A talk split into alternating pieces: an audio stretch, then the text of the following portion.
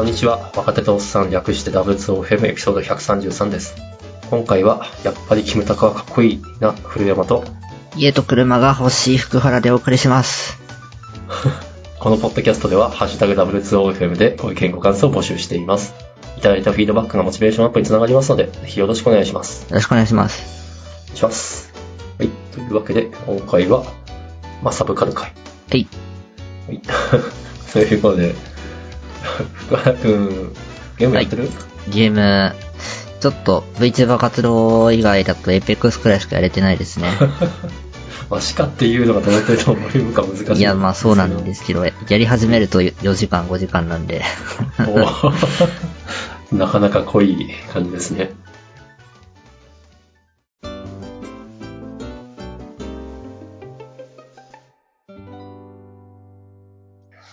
私はですね、普段は朝起きたらスマホゲーを起動してルーチンをこなすということをやってるんですが、それ以外にですね、最近ロストジャッジメントというゲームを始めました。キムタクが如く。そうです。キムタクが主人公のキムタクが如く、龍が如く。これの2が出まして、それをやっていますと。いいですね。面白いというのは知ってます。うん、本当面白いんすよ。何ですかね。私、俳優さんが出るようなドラマあんま見ないんで、説得力ないんですけど、そういうの見てる感じ。なるほど。うん。キムタク、かっこいいキムタクを自分で操作できて、キムタク気分を味わえるっていうのがまたいい。そうなんですね。そうなんですよ。やっぱなんだかんだ言ってかっこいいっすよ。それでアクションも、全然追っかけてないんで、分かってないんですけど、本家の龍が如くは、今最新のやつはアクションゲームじゃなくなってるんですよね。あ、そうなんですよ。うん。ちょっと残念。そう。そう、それをやっぱ残念と捉える勢もいて、私も、やってないんですけど、そうなんですが、キムタクが如くは、その相変わらずの疎外感あふれるアクションなわけですよ。良いです。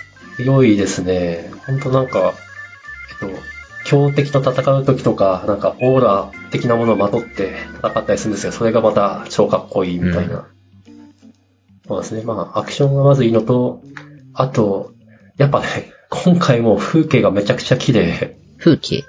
ですね、いつもは、カムロ町っていう、いつもじゃないですね。1はカムロ町っていう、歌舞伎町をベースにした街ですかね。いつもの街ですね。いつもの街。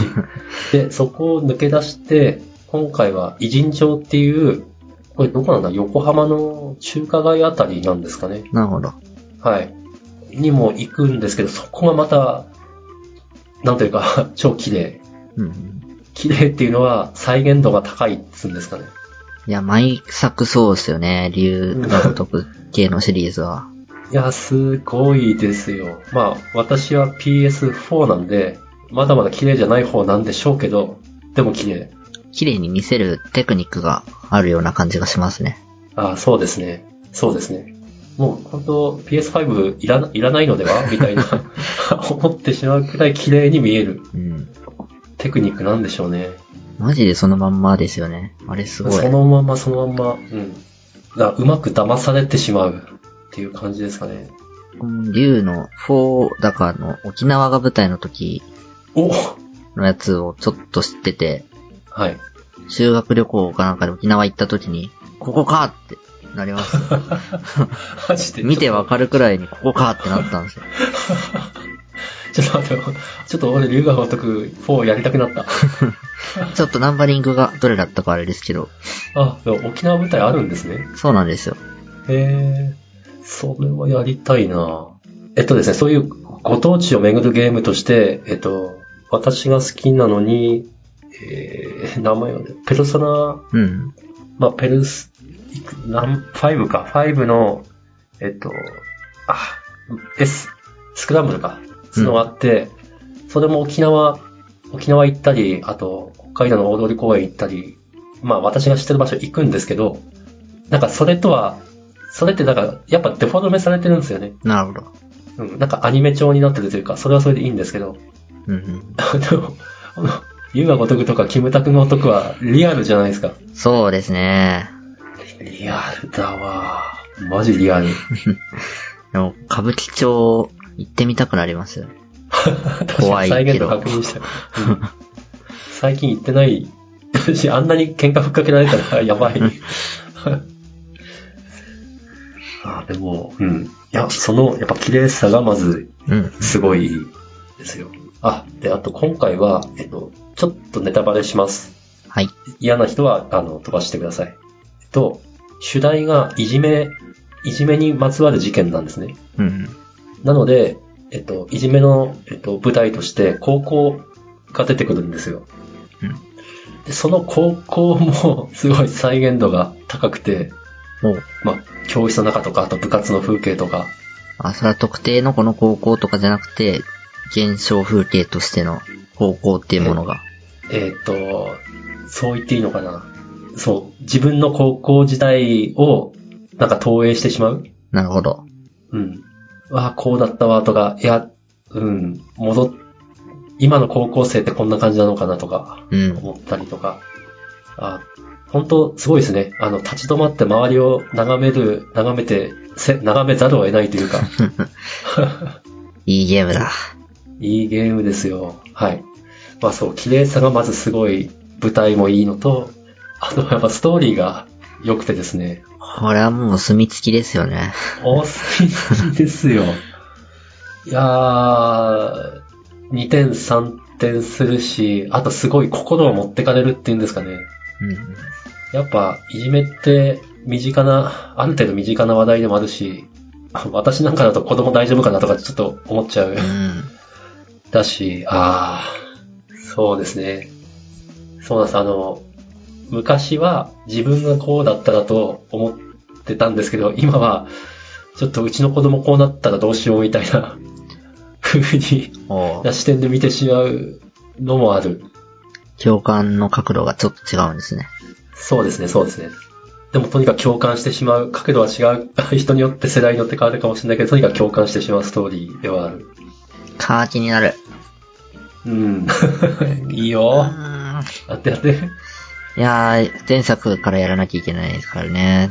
かなりカロリーが。まあそんなことはないとは思うけど。現代法律事務所とかそのまんま続投ですよね。あ、そうですね。うん、やっぱ、やっときたい。まあね、ゲームのシステムは、ほぼ前作と一緒なんで、なんですかね。前作やったからといってそんな古い感じは絶対しない。うん。うん。というわけで、まあ確かに前作からやるのはおすすめではありますが、別に今作からやってもいいとは思います。なるほど。うん、その辺がだからうまくできてるんですかね。ちゃんと独立性が高いというか。ああ、確かに。うん。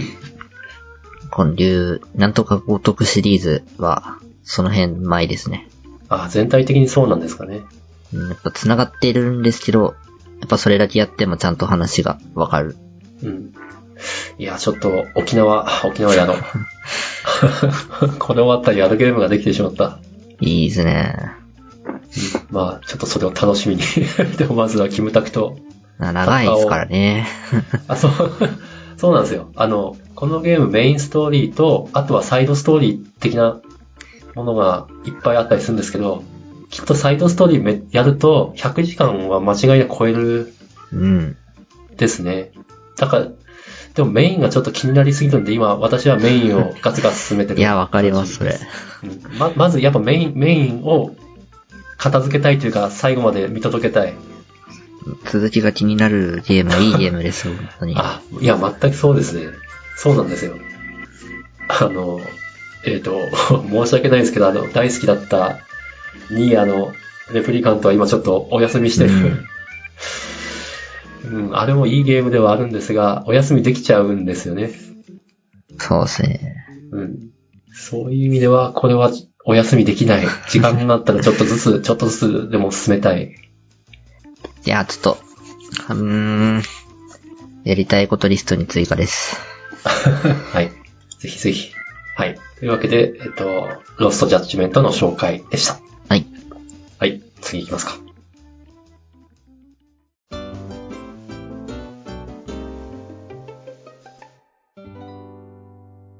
次、私目からまたゲームなんですけど、エンダーリリーズというゲームです。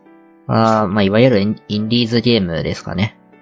結構いろんなプラットフォームで展開されてるんですけど、はい、スイッチ、PS4、Steam、Xbox。すごい。あ、PS4 でも出てる？出てます。おー、インディーズなのか？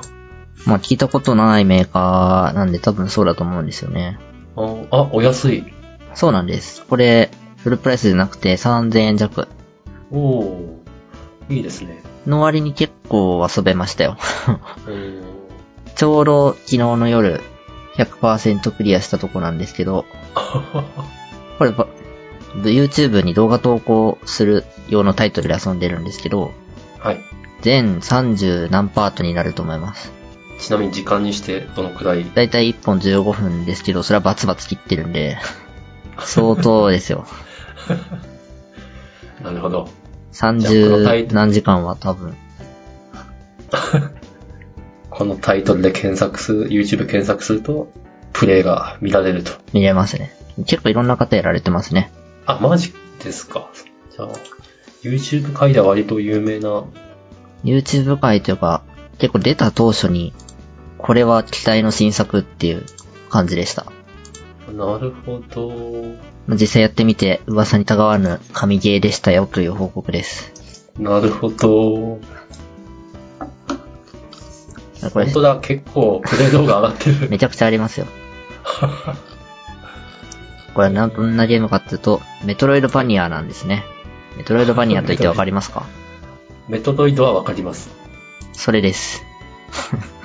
なるほど。メトロイドのフォーマットを継承してるゲームシステムのことをメトロイドバニアと言います。横スクロールアクションゲームって言えばいいんですかね？そうですね。大雑把には 2D スクロール。あ、そうか、2D。そうで、横じゃないですね。まあそうですね。縦も横も。うん、特に特徴なのが、移動能力が随時手に入っていくっていうところ。はい、で、最初、例えば主人公が目覚めたところに、左右に道があったとしても左側は最初行けなかったりするんですね。はい。で、3個目あたりのボスを倒すと、そこが行けるようになると。そういうマップを開拓していく楽しみもあるのが結構特徴的。なるほど。で、このエンダーリリーズも類に漏れず、主要なボスを倒すたびに移動能力が手に入っていけるところが広がっていく。うん、で、特に雰囲気がめちゃくちゃいいんですね。綺麗ですよね。めちゃくちゃ綺麗です。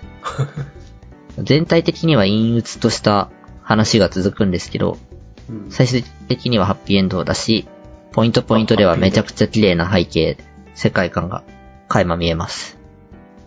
なるほどなぁ。すごいですね。不死って。不死の騎士。はい。このサブタイトル読めないですけど。読めない。なんたら、オブザナイツ。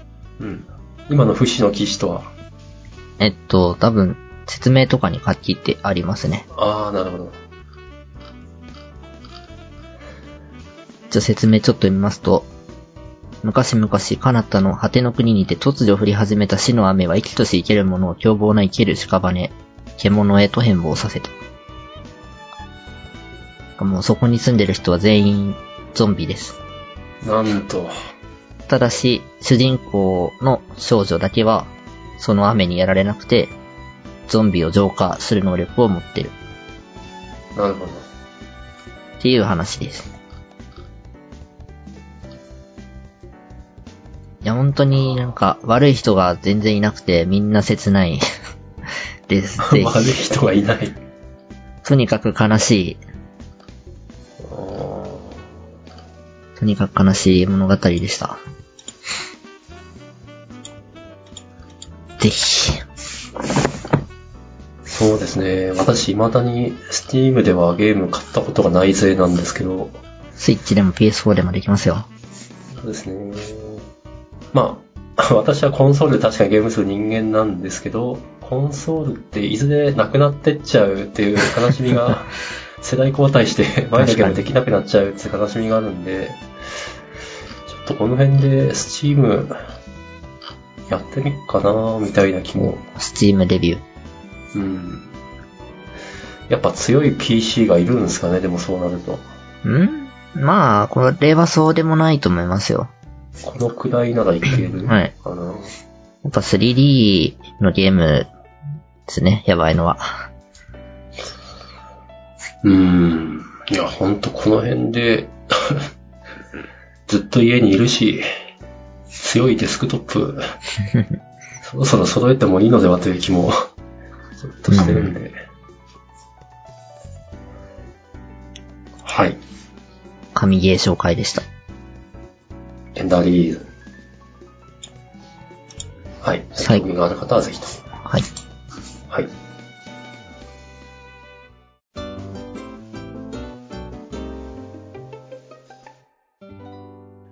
では最後、次は漫画で、数字で遊ぼうという漫画をご紹介したいなと。漫画これはですね、はい、そうです。どんぐり FM っていうポッドキャストで紹介されてて、私そのポッドキャスト好きなんで、よし、じゃあ読んでみるかと。読んでみ始めたら面白かったっていう話ですね。主人公は大学生。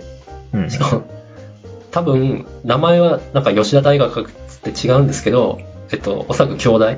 なるほど。だから、めちゃくちゃ頭いいですけど、この主人公は、記憶能力に特化していて、なんか見たものは忘れない。うん、循環記憶能力。そうそう、そんな感じで、自分は、だから、自分も周りからも天才だと思われていて、で、大学入って数学やったら、さっぱりわからんと。さっぱりわからんけど、周りの友達にサポートされながら数学の楽しさに目覚めていくみたいな話ですかね。なるほど。いや、いいですよ。この。暗記じゃ数学は解けないっていう話ですね。そう、あ、そうそう、暗記じゃ解けない。この、なんだろう、主人公の、がいきなり数学わからんっていうのがまた、なんでしょうね、衝撃的で、ネタバレします。はい。ネタバレするんで、聞きたくない方は飛ばしてください。で、最初の授業、数学の授業で衝撃を受けて、いきなりそこから休学して、2年休学しちゃうんですよ。いきなり留年かよ、みたいな。絶望しすぎている。そう。でもなんかその辺がなんか、なんでしょうね、逆に親しみを覚える。白状しますと、私も理系なんですけど、大学の数学さっぱり分かんなかったわ、なんですよ。いやー、同じくですね。いやー、分かんねえ。でもまあ、なんだろうな、分かんないなりにテストは解けるんで、まあ頑張って単位集めたんで。だからすごい分かりみが深い。僕の高校、大学数学は暗記になってしまってましたね。いやー、そうですよね。そうなんですよ。この中で出てくる、なんかすごい初期のエピソードを一つ説明しますね。はい。その数学ができる友達に考えるっていうのはどういうことかっていうのを、説明されるんですけど、例えばですよ、円の円周を求める、この人は、公式を覚えて、で、この問題によって公式を当てはめて解くっていうことしかできなかったんですよ。で、円の円周の求め方は分かりますと。はい。2πr ですよね。はい。で、それしか分からない、円の面積の求め方分からない、πr 二乗っていう公式を知らない人が、でもどうしても円の面積を知りたいときに、どうしたらいいかと。分かります？知ってる？この話。知らないです。っていうのを、言われるんですよ。確かに。どうするんだろう。で、これ考えるとなんとかなるんですよ。思いつく？いや、全く。最初の一人が考えてなんとかなったんですもんね。じゃあ、ヒントを出します。はい。この人は、その数学わかる人は、この主人公に対して、芯がないトイレットペーパーのロールを渡しました。まるっと1ロールで。で、これを使えば解ける。って言いました。わかる？円周がだんだんちっちゃくなっていく。いいね。のを何巻きできてるかかける厚み。何巻きが R か。お 2πR 演習。でも答えを知ってるからな。あー、なんかあとちょっとな感じがするんですけど。あ、じゃあそのちょっとあとちょっとの楽しみを、喜びを奪って答えを説明してほしいでしょうか。はい。ですね、このお話の中では主人公にちょっと目をつぶって学ってる最中にその数学分かってる人がトイレットペーパーに細工をするんですよ、うん、細工というのはトイレットペーパーの中心まで、スパッと切ってしまうですかね。そうするとどうなるかっていうと、三角形ができるんですよ。三角形、ああ、なるほど。そう、トイレットペーパーを芯まで切ると、三角形ができて、その三角形の、高さは R だし、幅は、底辺の幅は円周なんで 2πR なわけですよ。で、三角形の公式、面積の公式は、底辺かける高さ割る2なんで、2πR かける R 割る2なんで、πR 事情になるんですよ。おお考えるとはこういうことかってこの人が衝撃を受けると。確かにまあ、正直言ってこんな分かりやすい例ばっかりじゃないんですけど、結構こんな調子で実数の概念とかを説明してくれて、漫画読みつつ勉強になると。はー、はい。ちょっとあんまり気軽にまあ、単に気軽に読んでも面白い漫画なんですけど、そうやって頭使いながら、読めるっていう意味ですごい楽しい。衝撃を頭の中を駆け巡っています。ちょっと、じゃあ、これは一冊500円くらいの漫画なんで、ぜひ。はい。今6巻まで出てます。ちなみに、こうやって頭使いながら読むんで、なかなか読み進められなくて、今は私3巻くらいです。なるほど、時間かかる。面白いなと。あと、やっぱ京都の大学生の学生生活みたいなのも描かれてるんで、それもまた楽しい。うん。まあよく分かってないんですけど、なんか鴨川で、なんかコンパしたりするんですよね。そういうやつ。偏見が入ってそう。うん、まあ、そういうのが楽しいので、今の話を聞いて興味が出た人はぜひ、うんうん、はいはい。というわけで今回この辺ですかね。いい時間ですね。はい。じゃあ今回もお疲れ様でした。はい、お疲れ様でした。